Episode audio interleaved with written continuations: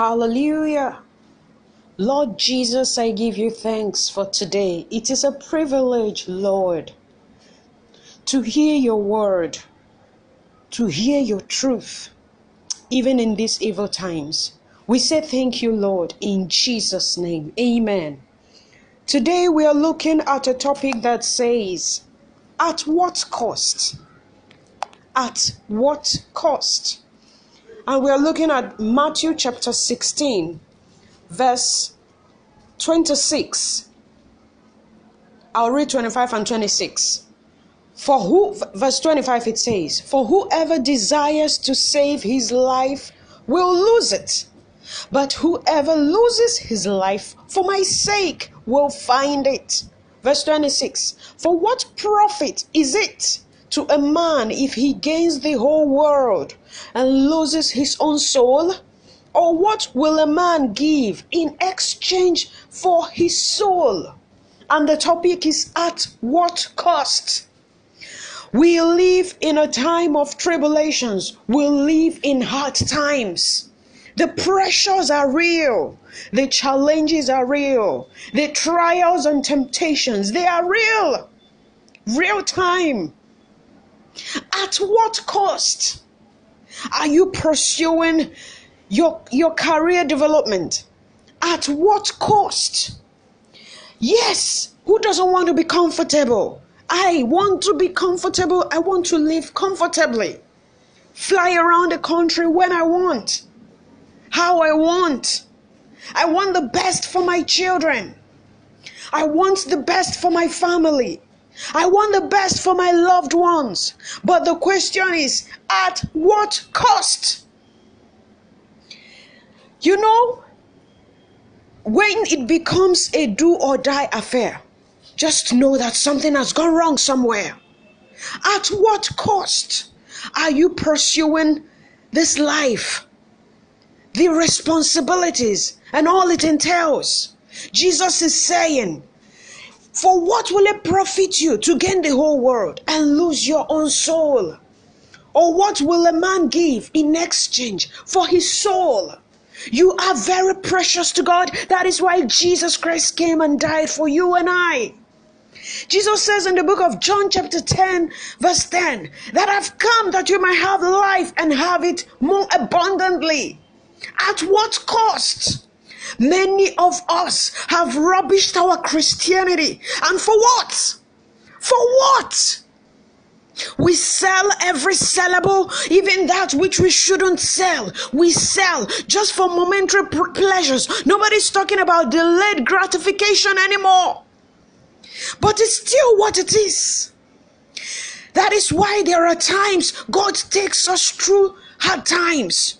Through tough times. It's not like he can't give you what you're asking for immediately, but because he wants to develop something in you. Patience, perseverance.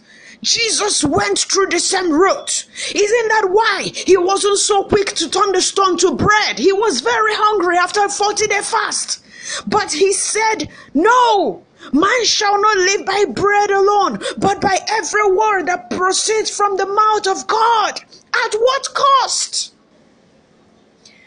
Many have sold their birthrights, just like Esau sold his birthright for a porridge, a plate of porridge that he all, that would quench his hunger momentarily, just for how many hours?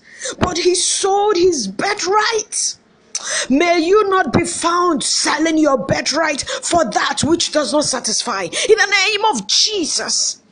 At what cost? Because you want a job, because you have been insulted, because many have laughed at you. Every day you'll be carrying files up and down and nothing to show for it. And then you settle for, you don't mind that they're asking you that he or she will sleep with you before he gives you that job. The rat race, the cat and dog race is real. But remember that you are not of this world. Remember that you are coming from somewhere. Remember that you are the ambassador of Christ. Remember that the government to which you belong, that paid for you with the precious blood of Jesus, they have a way of doing things. Remember at what cost.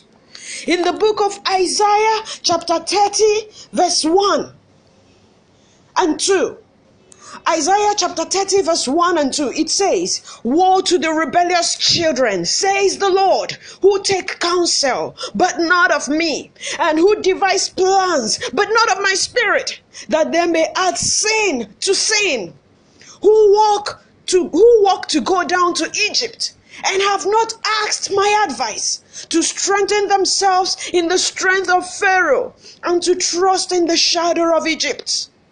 Therefore, the strength of Pharaoh shall be your shame, and trust in the shadow of Egypt shall be your humiliation." May we not be humiliated. May we not be ashamed. May we not be disgraced in this life. In the name of Jesus. At what cost? We serve a God of principles. He has not lowered his standard any bit. No matter how the world has changed, no matter how techified we are, no matter how jetified we are, God has not changed. He is still the same God yesterday, today, and forever. And he wants us, his children, to still do things his way. At what cost? Many have forsaken their homes. Many women, married women, married men, have forsaken their families because of one Delilah out there. At what cost? At the cost of your soul? Many have abandoned their families in, in pursuit of wealth. I'm not saying money is good, of course. But you abandon your family in pursuit of that, and you never know how they are doing. And you've made it. But where is the family God entrusted to you? Where is the wife God gave you? Where are the kids God entrusted into your keep? Where did you leave them? Where did you leave your wife? Where did you leave your husband? Where have you left your loved one that God entrusted to you because you are pursuing world wealth and everything else? At what cost? Where is your soul?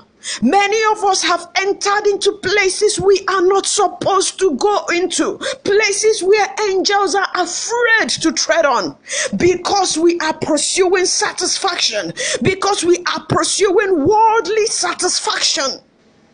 Remember that you're coming from somewhere, and you will still go back to give account. Have you lost yourself? Now is the time for you to take stock. It's not too late to return to the throne of grace. It's not too late to return to God. As you're hearing my voice now, take stock, return. It doesn't matter how far you've gone, but Jesus is here saying, "Come to me. Come back to me, my son. Return to me, my daughter. I am here for you. And whatever you lost, I will restore." At what cost? Be conscious of what you are being asked to give in exchange for that temporary satisfaction. Open your eyes. You may say it does not matter. In the long run, it does matter. It does matter, because there are consequences to everything you do. Think beyond the momentary satisfaction and pleasures. At what cost? You are very much important to God. It's not all about figures as far as God is concerned. God is interested in you as a person. He's interested in you as a being he made in his image. Don't sell yourself short. Don't reduce yourself to pounds and dollars. Don't reduce yourself to naira and kobo. Don't reduce yourself to the currencies of this world. You are much more precious than that. God bless you. Chinwe Udeka remains my name. Thank you.